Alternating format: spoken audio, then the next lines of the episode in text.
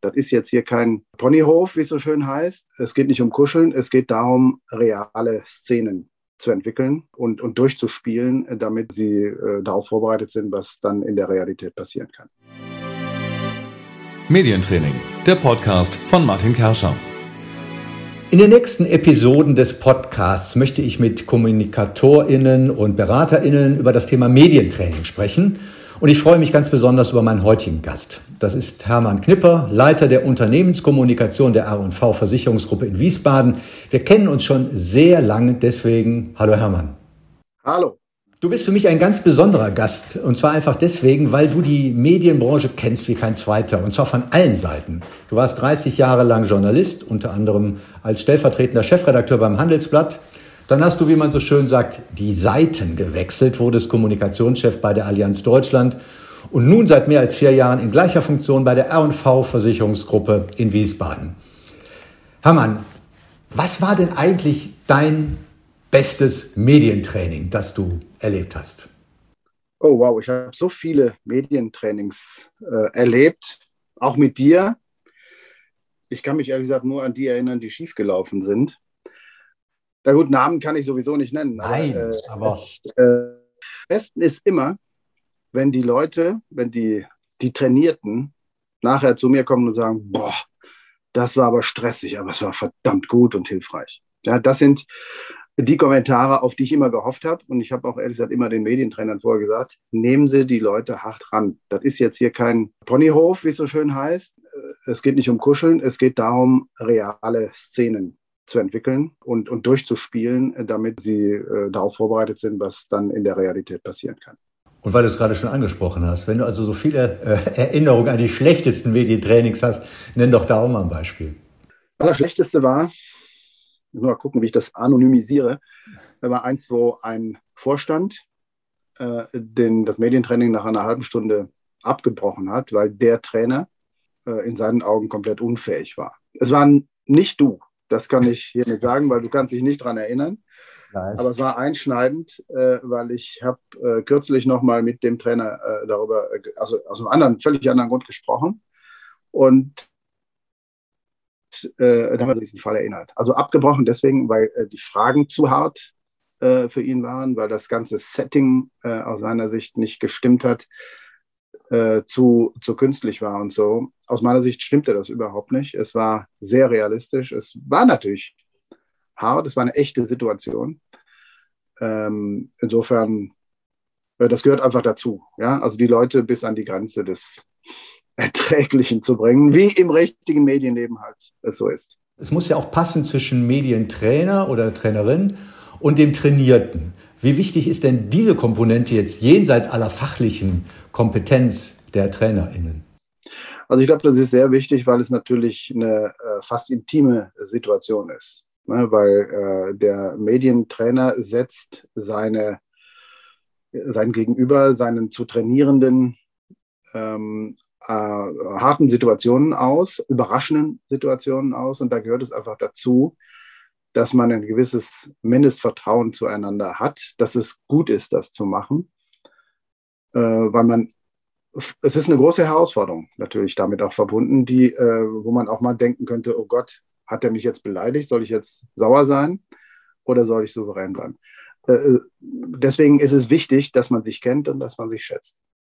Weil du das angesprochen hast, also das, was du jetzt gerade beschrieben hast an Situationen, dieses hart rannehmen, nennen wir ja immer, äh, dass man gegrillt wird quasi.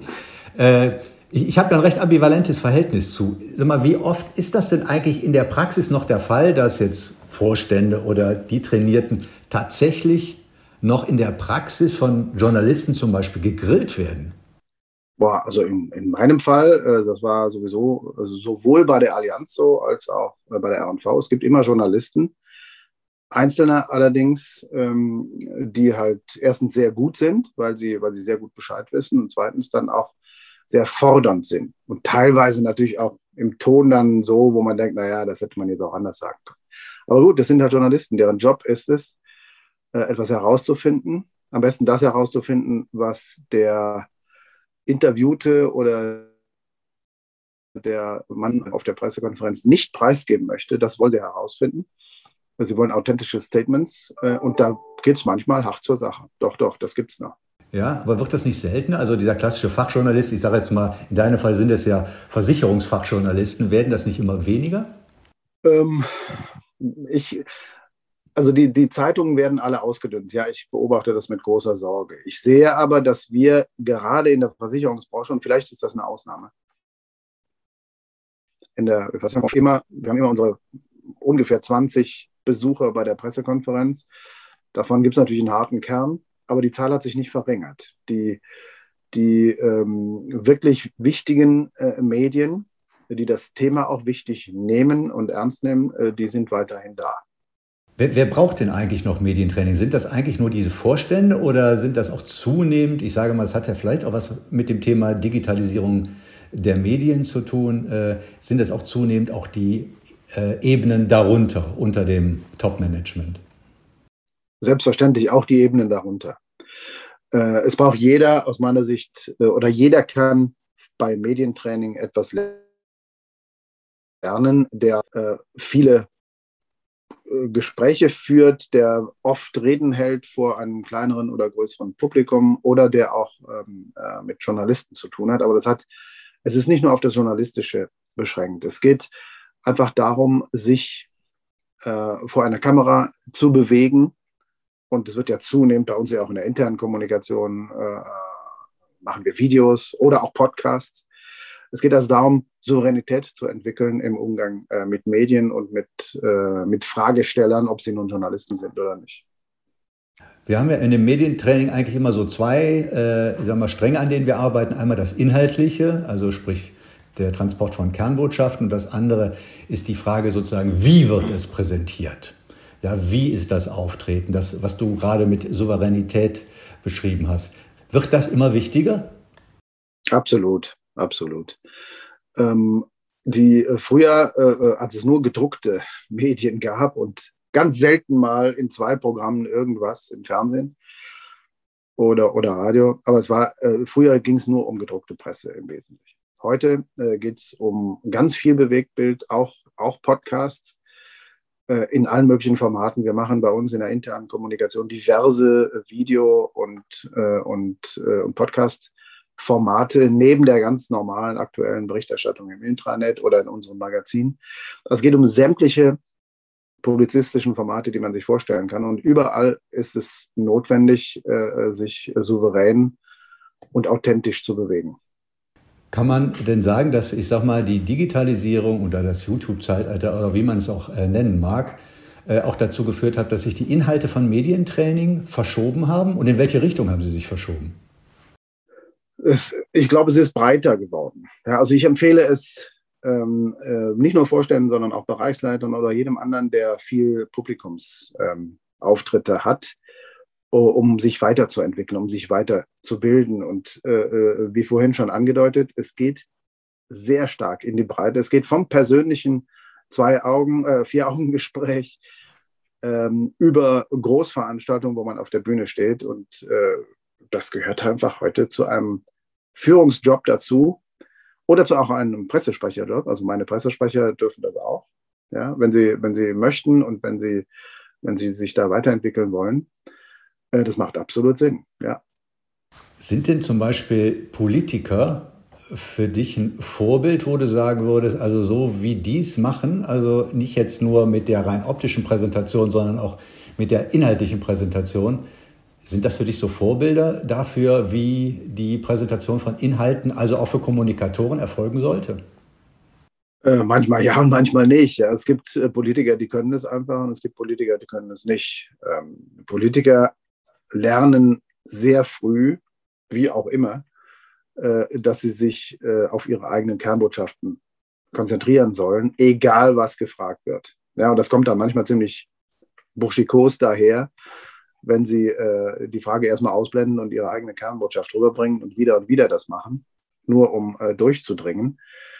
Ähm, äh, sie lernen aber in Medientrainings eben auch, oder so, sie, sie, sie zeigen, was man lernen kann, indem sie einfach sehr überlegt antwortet, nicht gekünstelt. Das können viele Politiker extrem gut und dafür äh, werden sie auch von Managern oft bewundert. Ist der Bedarf an Medientraining jetzt aus der Perspektive von dir als Kommunikationschef einer Versicherungsgruppe, äh, wächst der? Äh, kann sein, ja. Äh, was, den, was den gesamten Markt betrifft, kann ich mir das gut vorstellen. Äh, da, wo ich mich bewege, kann er nicht mehr wachsen, weil wir machen es maximal.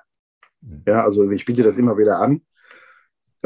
Und nun, also ich glaube auch, dass jeder Vorstand das gut einmal im Jahr machen sollte ja, wenn es irgendwie geht, weil man lernt immer wieder neu dazu.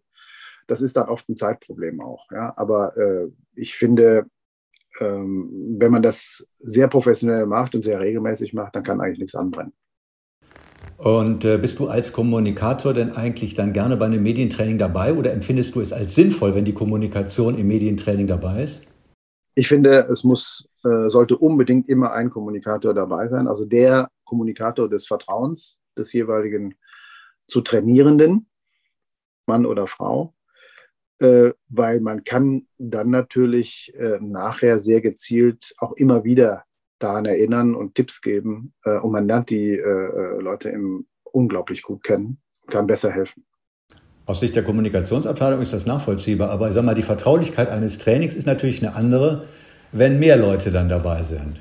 Das ist klar, es soll kein großes Publikum dabei sein, aber äh, ich äh, gehe mal äh, davon aus, dass das Vertrauensverhältnis zwischen Pressesprecher und Vorstand auch so gut ist, dass man sich das gegenseitig äh, zumuten kann.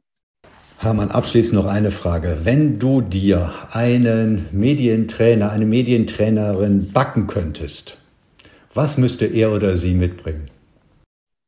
Oh. Gib mir mal deinen Lebenslauf.